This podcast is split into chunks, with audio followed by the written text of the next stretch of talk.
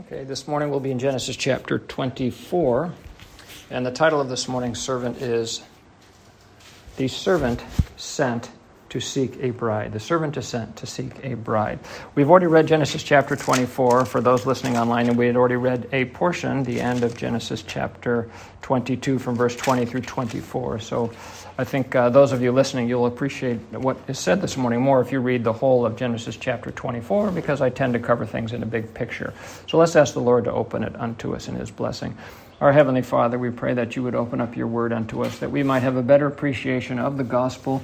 We might have a better appreciation of whom thou hast chosen out of this world and how you do view them, and also just a portion of eschatology uh, what things we might glean from this section uh, to shed light on uh, some of the doctrines and scriptures that thou hast uh, opened up to us in the New Testament. In Jesus' name we pray.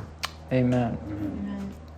Um, well, like I said, I'd like to look at the big picture, which is why I read the whole chapter this morning, because I'm going to be pulling different things from it. But primarily, I'm going to be covering the first several verses in uh, Genesis 24 and be making reference to other things that are written in this chapter as well. Um, big picture here, you remember in Genesis chapter 22, that was when uh, the Father offered the Son up on Mount Moriah. So, what we see in Genesis chapter 22 is the cross. Genesis Uh, 23 speaks of the grave. And Genesis 24 now is speaking about the gospel going forth as a bride is sought for the Son. Now, where is Isaac in all this when all this is taking place? Well, he's conspicuously absent. So we would keep that in mind that Isaac is conspicuously absent. The last time he was seen was when he was on Mount Moriah, when his father offered him up. And as it tells us in Hebrews chapter 11, that he received him back from the dead in a figure. So God is telling us about as clear as He can that Isaac a, is a type of Christ, and Abraham the father in Genesis 22 um, is a type of God the Father. So we still have this set before us here as we come into uh, Genesis chapter 24. These um, types are set before us here. And so, um, just as Christ is presently absent from us, as the Holy Ghost is going out into the world to seek a bride for Christ, so too is Isaac uh, conspicuously absent as his father sends the elder servant out to seek a bride for Isaac. So we're going to see this as we as we move here. So big picture here again. Um, Abraham himself is about 139 years old. We know that Isaac is age 40 when a, uh, he marries Rebekah, and that he was 100 years old when um, Isaac was born. So right now he's about 139 years old. And we can appreciate from all the things that we've studied in the past that he has grown in his faith. The um, finest example of it was when he offered up his son with the expectation that he would receive him back from the dead in Genesis chapter 22. He has grown in faith, and so it is in faith that he sends forth his eldest servant to find a bride from amongst his people for his son. Now, as a man of faith, he knows that the Lord has blessed him in all things. We read that in verse 1, where it says that, and the Lord had blessed Abraham in all things. As a mature Christian, you can look back on your life and see the Lord shepherding you on the way and you can take a snapshot of where you are now and appreciate that everything you had, you have by His grace. And so, again, we know that the Lord has blessed us in all things. Um, in uh, Ephesians chapter 1, I think it's verse 3, it says, Blessed be the God and Father of our Lord Jesus Christ, who has blessed us uh, with all blessings in heavenly places. All the blessings that we have are uh, by virtue of our relationship with Christ, the fact that we are in Him. And so, all that Christ has, uh, we have in him. And so we're going to see that as we move forward here with respect to Rebekah and Isaac and what things Isaac has in relationship to what Abraham has. So, as a mature Christian and knowing that God has blessed him in all things, he knows that God will continue to do so, as indeed we all should appreciate that God will continue to bless us until such time as he receives us up into glory, in which time we'll uh, be blessed by receiving our, um, our glorified uh, bodies. So in verse 7, after a conversation about whether or not God will prosper his journey, he says, You know, that God will send his angel before the servant, and um, so as to prepare the heart of the son's bride, that she will, in fact, be willing to return with the servant. And so we can uh, see a parallel in the New Testament when God the Father sends before Christ John the Baptist to prepare the way of the Lord, to start opening up hearts, start getting people to think about the Messiah, think about their sin, and repent from the sin that they have, and to believe on the Lord Jesus Christ. So uh, John the Baptist precedes the um, Christ, the advent of Christ, um, advent meaning when he begins his ministry, as the angel is going to go before the servant here and um, and open up the heart of the woman who's going to receive um, the blessings from the, the servant. In verse 2 and 3 of Genesis chapter 24, here it says that Abraham makes the servant place his hand under Abraham's thigh and swear that he will follow certain instructions. Now, this seems like a rather strange thing unless we can appreciate these things from a typological perspective. And you have to look at this entire thing from a typological um, uh, perspective. Um, otherwise, you'll glean nothing of it other than what a strange thing he would have him do. Put your hand under my thigh, swear that you'll do these things, then go 500 miles away, find a bride for my son, and then bring her back. I mean, that just sounds like a crazy thing to do unless God is teaching us the gospel, teaching us about what things he has done for us.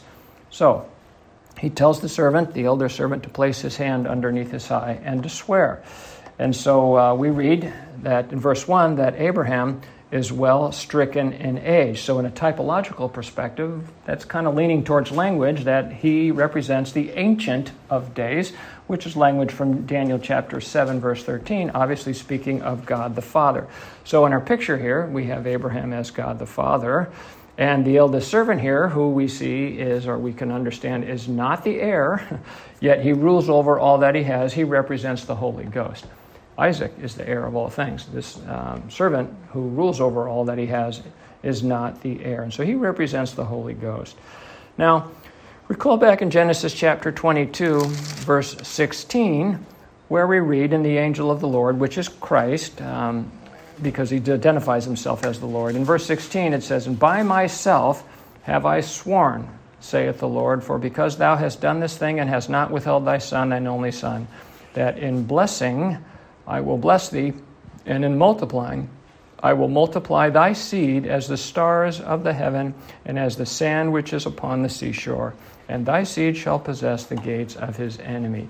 And in thy seed shall all the nations of the earth be blessed, because thou hast obeyed my voice. So, this is a clear reference to um, the offering up of God the Son, because that's what we saw in typology that Abraham had just offered up his only begotten beloved Son.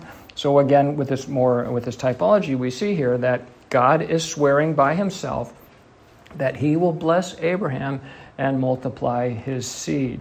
In Hebrews 6:13 we read that God swore by himself because he could swear by nothing higher. So that is the greatest um, oath that God could take um, is to make an oath upon himself. So, here in Genesis chapter 24, verses 2, 3, and 9, we see that the servant is to place his hand underneath the thigh of Abraham, his master, and swear unto him concerning this particular matter. So, the question is, what is he swearing on when he does that? When he places his hand under the thigh, what is he swearing on? What is the significance of that? Well, we see this term used again in Genesis chapter 47.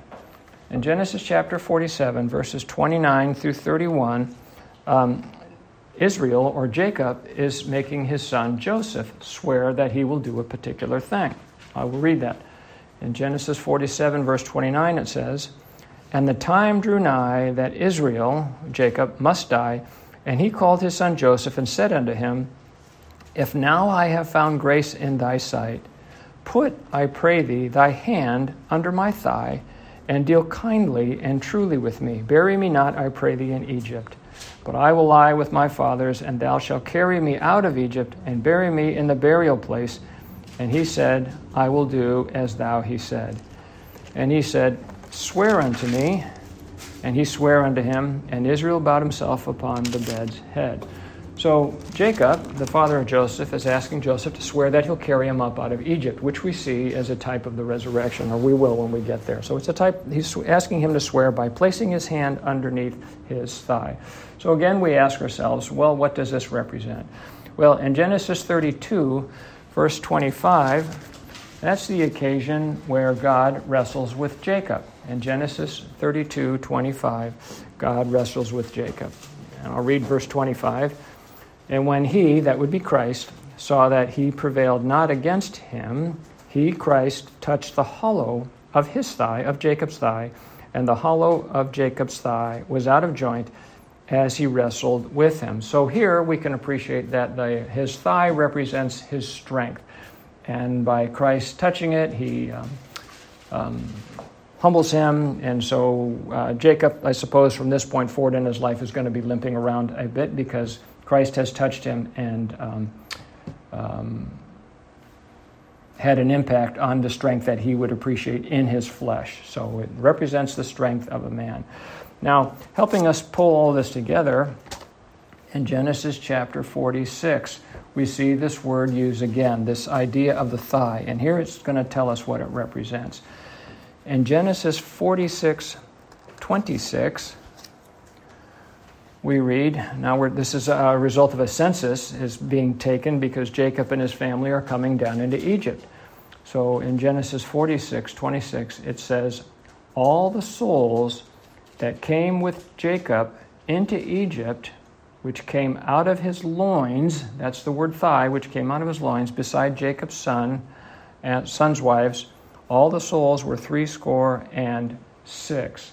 Now, if you bounce over to um, verses 6 and 7, verse 6 and 7, it talks about what goes down into uh, Egypt. Uh, it says, And they took their cattle and their goods, which they had gotten in the land of Canaan, and came into Egypt, Jacob and all his seed with him, his sons and his sons' sons with him, his daughters and his sons' daughters, and all his seed brought he with him into Egypt. So when we put all of this together, what we see is what is the strength of a man? It's his progeny, it's his um, descendants.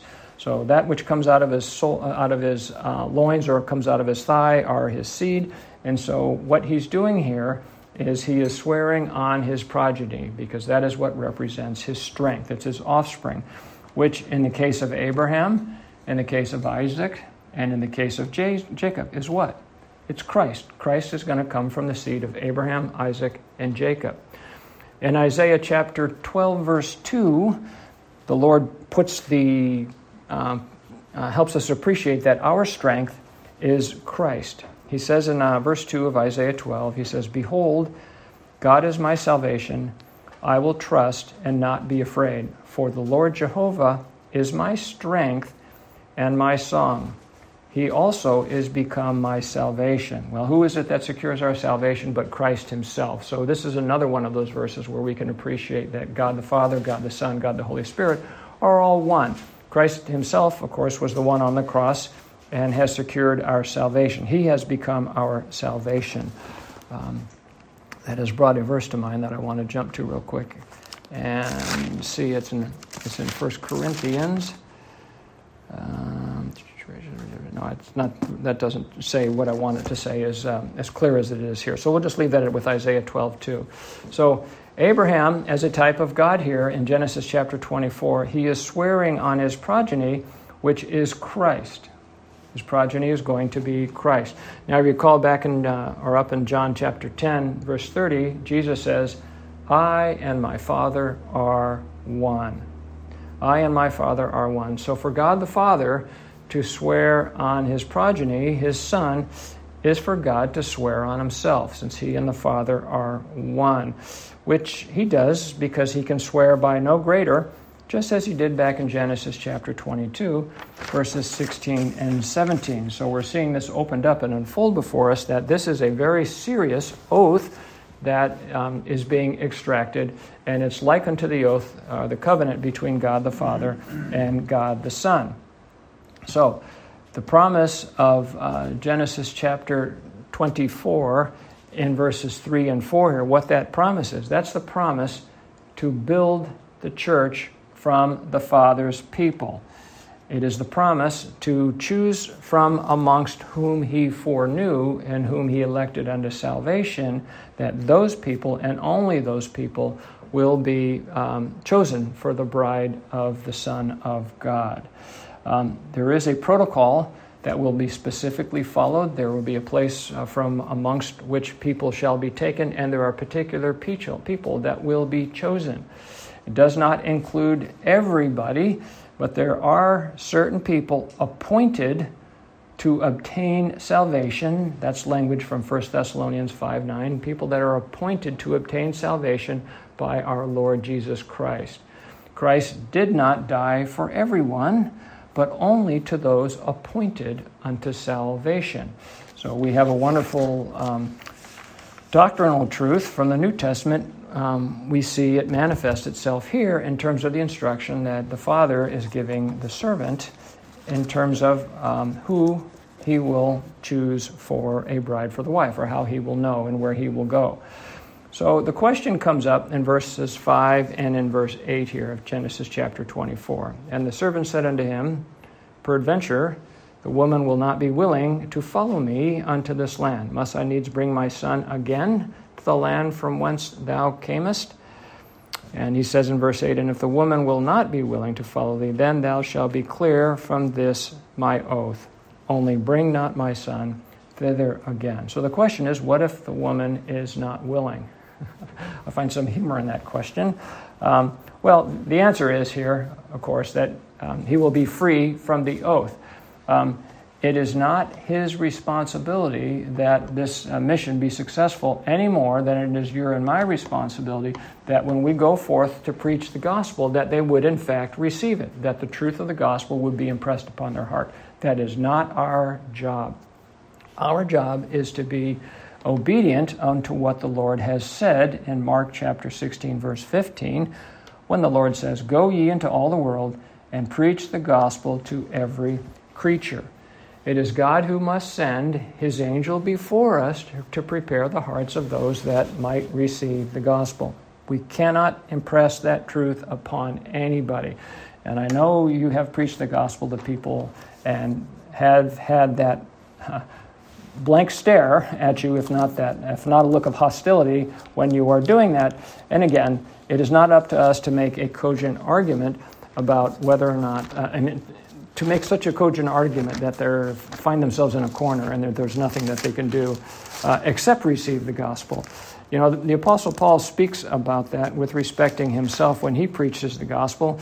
In 1 Corinthians chapter 2, he says, and I, brethren, when I came to you, came not with excellency of speech or wisdom, declaring unto you the testimony of God. For I determined not to know anything among you, save Jesus Christ and Him crucified. And I was with you in weakness and in fear and in much trembling, and my speech and my preaching was not was not with enticing words of man's wisdom, but in demonstration of the Spirit and of the power that your faith should not stand in the wisdom of men, but in the power of God. And so we go forth and we preach the gospel. And Paul says of himself in another place that his speech is rude and contemptible. He certainly writes well because he's moved by the Holy Spirit to declare the things that he does. But when he preached them, he said he was uh, rude. His speech was rude and contemptuous, contemptuous, and I can certainly appreciate that. So you don't want to um, browbeat somebody into um, receiving the gospel because if they do, it'll just be a um, academic or intellectual appreciation of it, and they will soon fall away from it because it never took root um, in their heart. Um, it would be like trying to convince a woman to marry a man uh, in a um, and putting before her, let's say, some material characteristics and concerns of the husband, she might agree to it for a time, but then she's going to divorce him and walk away from it because it wasn't in her heart to do so. So in verse 7, uh, he says here that the angel of the Lord will go before him, and the angel of the Lord will prepare their heart for them. And the Lord does that the same thing with us. In Philippians 2:13, we read that it is God who works in us to will and to do of his good pleasure. Jesus says that of himself. He says that all that whom the Father will give me shall come to me, and he will raise them up on the last day. So, whomever the Father gives to the Son, they will come and they will be made willing um, in the day of visitation. Um, God having made uh, us willing, working in us to will and to do of uh, his good pleasure, um, certainly applies in the case, uh, which is really what I'm talking about, of Him placing the truth in our hearts. It is God who has to place in our hearts the knowledge of the glory of God in the face of Jesus Christ. That's 2 Corinthians 2, chapter 4, verse 6. God, who shined the light out of darkness, hath to shine in our hearts to give the light of the knowledge of the glory of God in the face of Jesus Christ. It's got to be in the heart. It cannot be just in the head because it won't take root there. It's got to be in the heart. In verse 7 of 2 Corinthians chapter 4, the Lord then says, And we have this treasure in earthen vessels. We have this treasure, we have this knowledge, this treasure of the knowledge of the glory of God in the face of Jesus Christ. We have that in earthen vessels. In other words, we have it in an unclean earthen vessels, which is symbolized by the fact that when the servant goes out and he's going to be carrying these treasures with him to the bride, the future bride, um, they are going to be carried upon camels, which are unclean beasts. So, sitting upon unclean beasts are those that are going to bear witness of Abraham and Isaac's glory just as within our unclean vessels, because the Lord says that all of our righteousnesses are as an unclean thing. We go forth in these earthen vessels and we uh, share the um, treasures that God has given us with people that we witness to. So, this servant is going to bear witness of Abraham and Isaac's glory. Isaac, of course, is appointed heir of all things. And uh, we read that in verse 20, verse 36 of 24, it says, Unto him hath he given all that he hath. Everything that Abraham has is to be given unto Isaac. In Genesis 25, in verse 5, it says the same. And Abraham gave all that he had unto Isaac. And the next verse, it talks about how he, uh, the other children, the other sons that he had, which were by the concubines, he gave gifts and he sent them away. But Isaac is the appointed heir of all things. Language we see, of course, uh, of Christ himself in Hebrews chapter 1, verse 2, where it says that he is the appointed heir of all things. So, big picture again, in terms of what is set before us here, respecting the gospel and about where to find a wife and whether or not the son should go back to Mesopotamia and live with the bride there, um, we see that that's not going to happen. He says that don't do that. Do not take my son back. He tells us that twice. Um, so, step back a little bit, big picture here. Where is Abraham? Abraham is living in the promised land, the land that has been promised to him, which in Romans chapter 4, the Lord tells us that he's talking about the cosmos. So, we know that Abraham is going to receive the new heaven and the new earth. That's where Abraham is, and that's where Isaac is. Think of them as being in glory. Now, the city of Nahor is in Mesopotamia, as it says down there in verse 10. And we know that's in Babylon. And guess what? That is this present evil world. We are living in Babylon. And God's elect, the word used is appointed here in verse 14 and in verse 44. They are uh, this person who is appointed I'll read that in verse 14. This is the servant praying, and let it come to pass that the damsel whom I shall say, Let down thy pitcher, I pray thee, that I may drink. And she shall say, Drink, and I will give thy camels drink also. Quote, Let the same be she that thou, that would be the angel, that would be God of Abraham, that she, um, that thou hast appointed for thy servant Isaac. So there's an individual whom God has appointed to be the bride of, of Isaac. And verse 44, he repeats it. Um, I will draw for thy camels, let the same be the woman whom the Lord hath appointed for my master's son. So we see the doctrine of election self begin to manifest itself here in terms of who will be the bride of the beloved only begotten son. Now, we know that it's a woman in verse 16. It's a virgin. It's described as a virgin. And also in verse 16, it says, Neither hath any man known her. Verse 16, she's also described as very fair. The word fair there is the word good. She's very good to look upon. Now, that's a characteristic that applies to other women in the scriptures, most notably Sarah, who also typifies the church. Um, Recall in Genesis chapter 1, verse 31, that we read, And God saw everything that he had made, and behold, it was very good to look upon. The ultimate objective of what God is doing is to create a church for his son, a temple in which God will live in a group of people that constitute the temple. So when God is finished with all this, when he's called everybody in, he's going to look upon it And he's going to say that it is very good to look upon. So we see that in these women. Sarah is very fair to look upon, and Rebecca is very fair to look upon. They obviously represent the church. So the church, Rebecca, the bride of Christ, or Isaac, is very fair to look upon, though in our context, we might not have always been so as we walk around this earth. You know, in 1 Timothy 1.15, it says, This is a faithful saying and worthy of all acceptation, that Christ came in the world to save sinners, and Paul says, Of whom I am chief. So there was a time when we were pretty ratty in terms of the way we behaved ourselves, but that's not the way God saw us. We know that in Scriptures it says that we were sinners when God commended his love towards us. And uh, when Christ died for us, we were sinners. We were enemies when God reconciled us to himself through his Son. Uh, both of those come from Romans chapter 5, verse 8 and 10. We were, as the Bible will describe us in the book of James, adulterers and adulteresses in the context that we were committing spiritual fornication in love with the elements of the world and whatever idols we had set up in our own hearts. That's the reality of who we were. We are all as an unclean thing, clothed in the filthy rags of our righteousnesses, and our iniquities had taken us away. When all of this was true, God sent forth his Son, of course, to uh, redeem us. Now, in Isaiah 64 6, we can appreciate that God sent his elder servant, the Holy Ghost, to us, who saved us by the washing of regeneration and renewing of the Holy Ghost. I was the um, um, filthy rags comes from Isaiah 64 6. But that he uh, washed us through the regeneration and renewing of the Holy Ghost. That's Titus chapter 3, verse 5. And the Holy Ghost, by virtue of his work in our hearts, will present us, will present the church as a chaste virgin to Christ. We will be presented as a chaste virgin to Christ. That's 2 Corinthians 11, verse 2.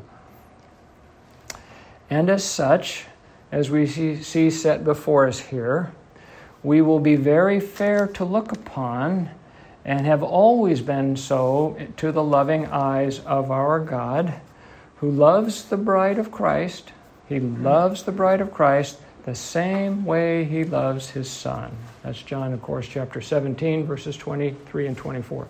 God loves us the same way he loves his son Jesus. From eternity past, all through the present and into the future, he loves us with an everlasting love, the same love that he loves his son. And we indeed, when we're presented to him, will be presented as chaste virgins set apart from the world, and that's the language he uses there. And, and so much as she never a, was known by a man, she was set apart. So, meaning that in a context of sanctification, we have been positionally sanctified in Christ before the Father since before the foundation of the world.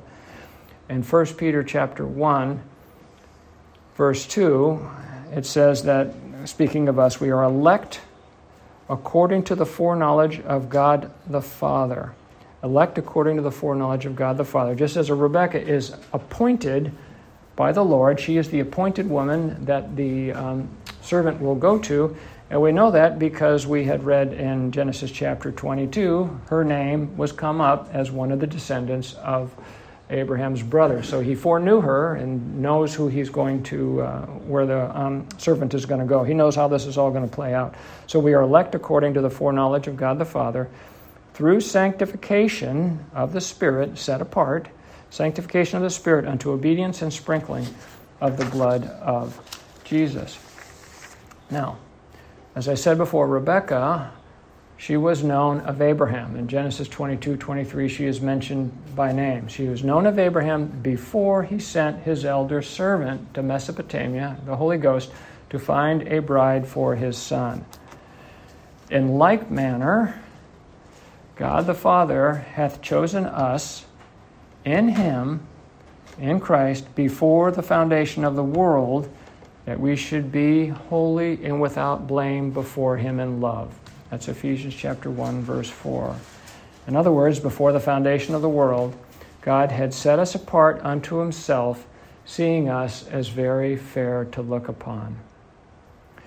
As the promised land was far removed from Mesopotamia. It's about 500 miles distance. It's a long journey on foot and on camels. As there is this great gulf between them, there's this great separation between them, so too is the great distance between the heavenly glory where Christ is now, having been resurrected and ascended, as we see Isaac, as, as far as we know, he's still up on Mount Moriah when this is taking place, um, and where the Holy Ghost is now adorning the bride of Christ, calling her out of this Babylonish world. So we see in the scriptures that Christ is up in heavenly glory with the Father. It's the Holy Ghost that's going out in the world, as the Lord says in John chapter 3, that the uh, wind bloweth where it listeth.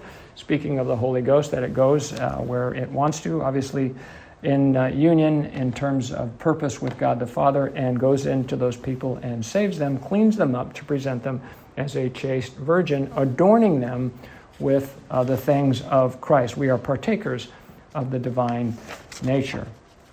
Now, um, as we read in uh, verse 6 here of Genesis 24, um, and Abraham said unto him, Beware that thou bringest not my son thither again. Just as we read here about don't bring my son back there again, meaning don't bring Isaac back to Babylon, neither to shall Christ return to this earth, this Babylonish earth, this present evil world. Neither is he going to return here to live with his bride.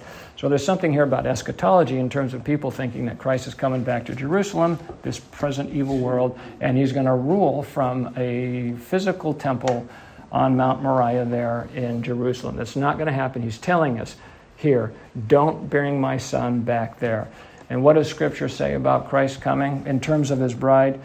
Well, it says he shall meet his bride in the air. That's 1 Thessalonians chapter 4 verse 17. We shall be caught up together with them that sleep in Jesus, those that have predeceased us, and in the clouds to meet the Lord in the air, and so shall we ever be with the Lord. He's going to destroy this planet. We know that says it in 2 uh, Peter chapter 3. He's going to burn this whole place up and create a new heaven and a new earth wherein dwelleth no sin, a very glorious place. And that's where the bride is going to dwell with um, the groom, Christ, in a glorified heaven and earth, a new heaven and new earth, not this Babylonish world.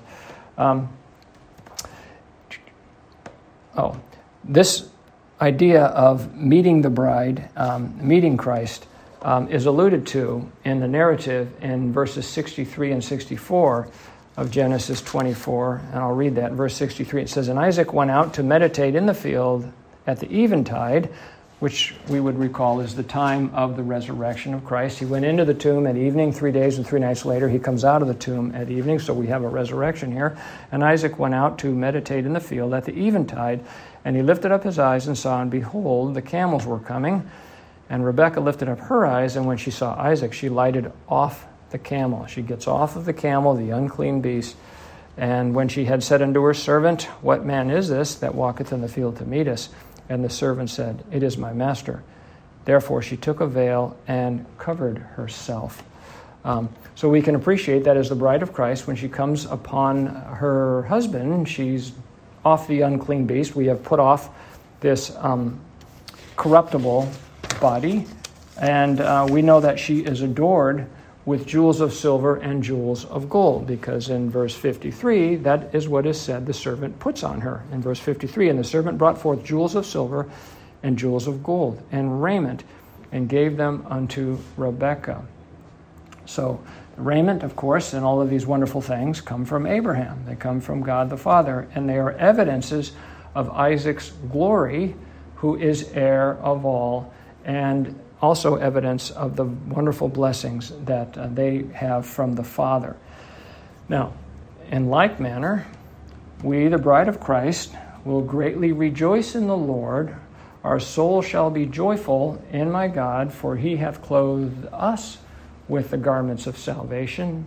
He hath covered us with the robe of righteousness, as a bridegroom decketh with and as a bride adorneth with her jewels. And so we read about that language in Isaiah chapter, I think it's chapter 61, verse 10, um, about how God is adorning us. He's placed on us the garments of salvation, the robe of righteousness, which we see here with respect to what the servant places on Rebecca, who, of course, represents the church. And she receives jewels, just as Christ will. Uh, place jewels upon us. And so, what we see here is the opposite of what takes place in Western society, where the father of the bride pays for everything. In the Bible, it's the father of the groom who presents a dowry to the woman. And of course, what is the dowry that Christ presented his church with but the life of his son? And that is the dowry that we have received. He paid a very heavy price for his bride, and the price he paid was um, the life of his son when he died on the cross with whose blood he washed us and made us clean. When Rebecca is presented in verse 65, um, we note that she then covers herself with a veil. And so, as the bride of Christ, we too in this world are veiled. We are, are covered. In 1 John 3, chapter 2, it says that it doth not yet appear what we shall be, but we know that when he shall appear, we shall be like him, for we shall see him as he is. So we're presently in these corruptible bodies, um, and yet we have this wonderful treasure of the uh, knowledge of God's glory in the face of Jesus Christ placed in our hearts. People cannot see that when they look at us. I pray they can see some of Christ in us through the works that we do, because the Lord says that He would desire that our good works would glorify Him when people see the things that we do. So we would certainly want them to do that. But it does not appear what we are actually, and that will not appear until such time as Christ comes and receives us to himself.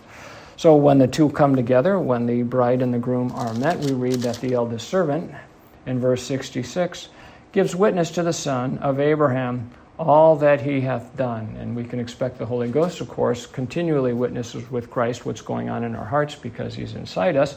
And we have this wonderful relationship with God through Christ and the indwelling presence of the Holy Spirit.